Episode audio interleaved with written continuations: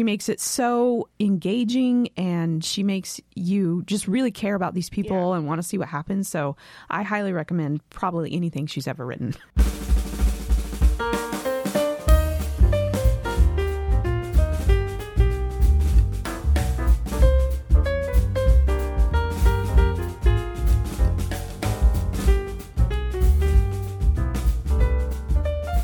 Welcome back to another episode of Sterling Municipal Libraries podcast where we talk to you about books we'd like to recommend. And Rachel is joining us today to talk about the book The Downstairs Girl, which is a historical fiction title from our YA collection. Mm-hmm. Yes. It is The Downstairs Girl by Stacey Lee. Uh, YA, which is very well written. Love it, love it, love it. I want to say that first and foremost. This is a really good book, and everybody should read it.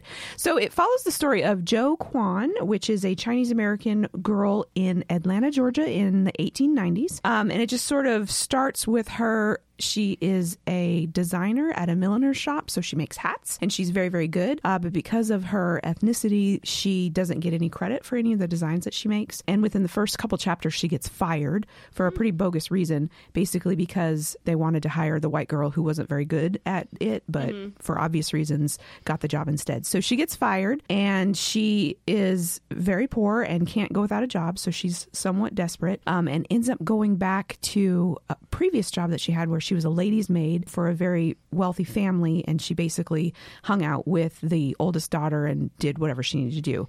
Um, and so she really didn't want to go back to that job because it was kind of a nightmare because that daughter is, you know, spoiled and rotten and just kind of a horrible person.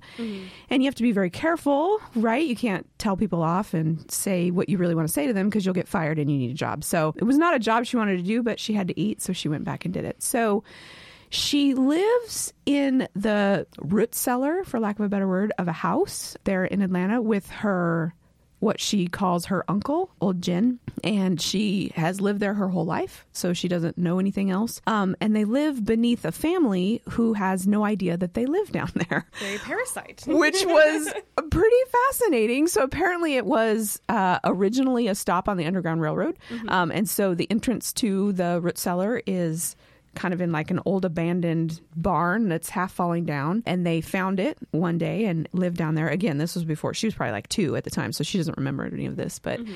she basically grew up there and so they have to be really quiet because if they let the family above them know that they're there they'll get kicked out Which mm-hmm. I guess that family must be pretty wealthy if they never use their root cellar.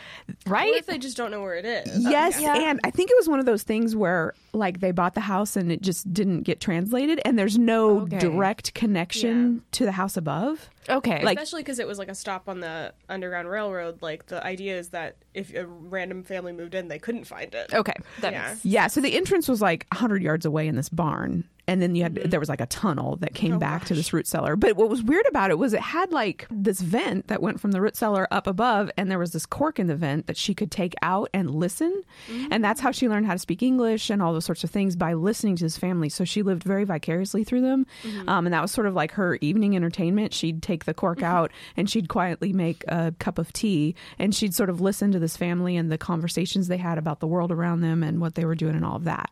And this family owns a newspaper, not a very like well read newspaper and a little bit I don't want to say controversial, but they definitely didn't run all the mainstream things that the other newspapers did. And so they were kind of struggling financially.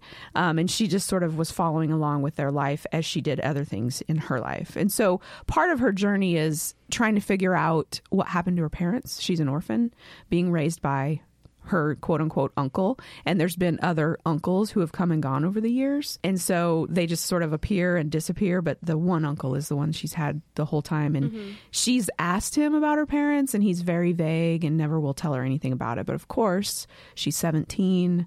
She's trying to figure out who she is as a person, and she's really curious about this. So she kind of is trying to figure out who her parents are while also doing this job that she hates.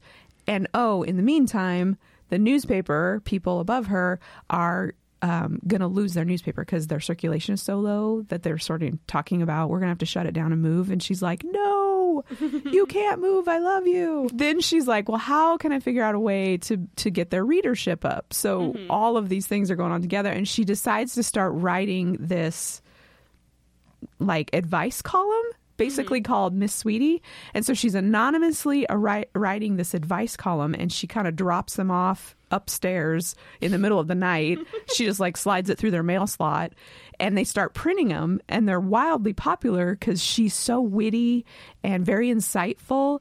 And she starts to use it as sort of a social platform to mm-hmm. question some of the things that are going on in the South at that time, right? Mm-hmm. Especially between sort of black and white cultures and the Chinese at that time, which was fascinating to me because when you study history, you hear so much about what was going on between the black and white cultures, but but the Chinese culture is sort of just invisible, not Even there. though they're very prominent. Yeah.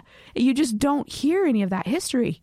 And so it was really interesting to sort of hear her um, commentary on life at that time and challenging some of those social norms that were coming out, but in a way that was witty and funny and made you think about it, but not get defensive about it. So it was really, really, really well written. I can't say that enough. Very well written. Do you know around when in the 1800s this was? 1893. 1893. Okay, because I was because I knew that there was the Chinese Exclusion Act. Yes. and I wasn't sure if that played a part in the story. Absolutely. So, part of, and I didn't know this either. Obviously, I'm, I'm from the West Coast, so I knew um, that there was a lot of Chinese immigration to like the San Francisco area, and they were used a lot in building the railroads and things like that. They worked a lot in that industry. So, I was very familiar with that.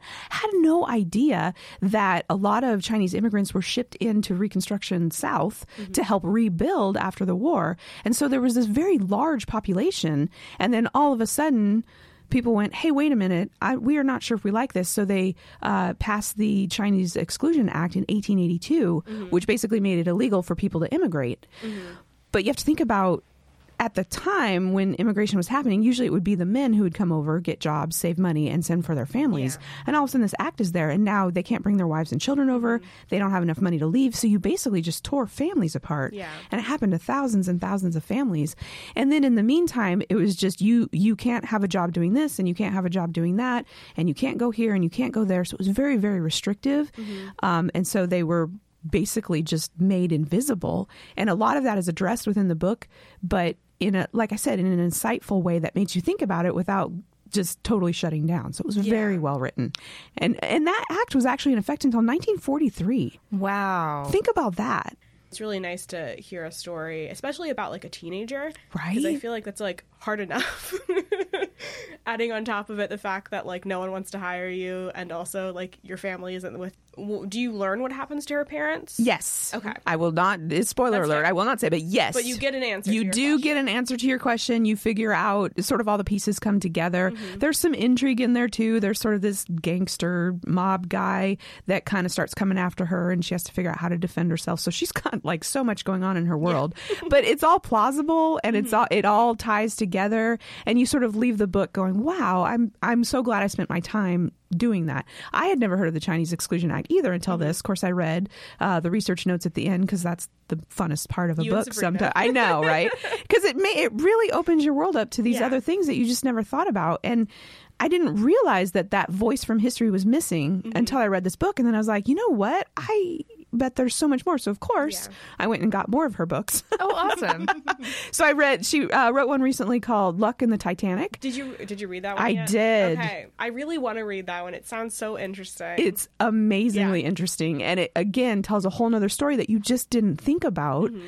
um, that existed. And I just recently checked out Under the Painted Sky, which Mm. I think is sort of like a Western one. Like f- I haven't read it yet, but from what I understand, it's um, two teenage girls who end up like basically on the Oregon Trail heading west, and sort of what happened from Missouri. that sounds really interesting. I know. So I'm excited to read that one too. But I just I love the way Stacey Lee writes. Um, she makes it so engaging, and she makes you just really care about these people and want to see what happens. So I highly recommend probably anything she's ever written. Is there a romantic interest introduced at all? There is. Okay. There is. How but does it- she have time? No, right. You gotta have some nice things when you're being chased by gangsters Right? living a root cellar. Like, so the son of the newspaper owner oh, oh, who, okay. who's starting to take over the newspaper and she ends up submitting her articles to him and he she's doing it in disguise as a dude and like dropping it off but he ends up figuring it out. Disguises.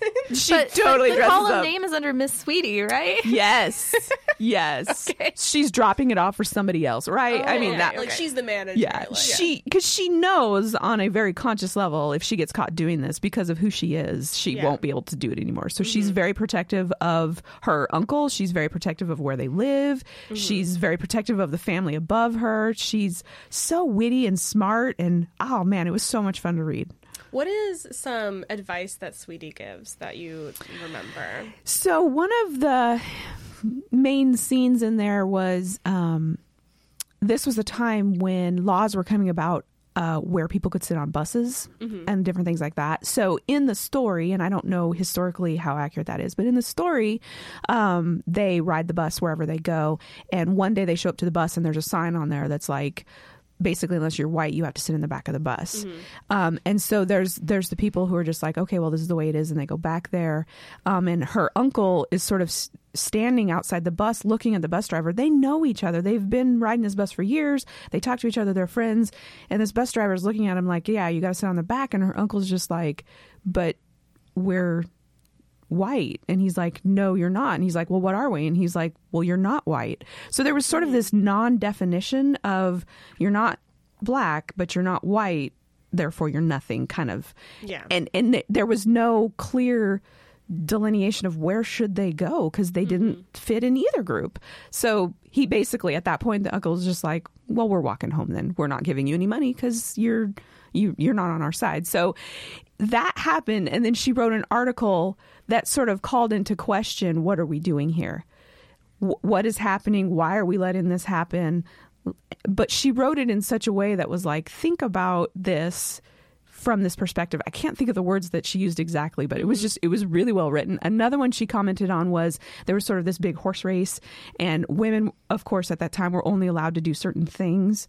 And she's sort of using the the spoof or the parody of a horse race was sort of like do you really want your stallion doing this in your life? And she sort of called into mm-hmm. question for women why are you allowing yourselves to be put in this corner mm-hmm. when you're smart and you're all of this sort of thing? But she kind of used the the because it was the big racing Mm-hmm. season and stuff so really really funny sort of social commentary mm-hmm.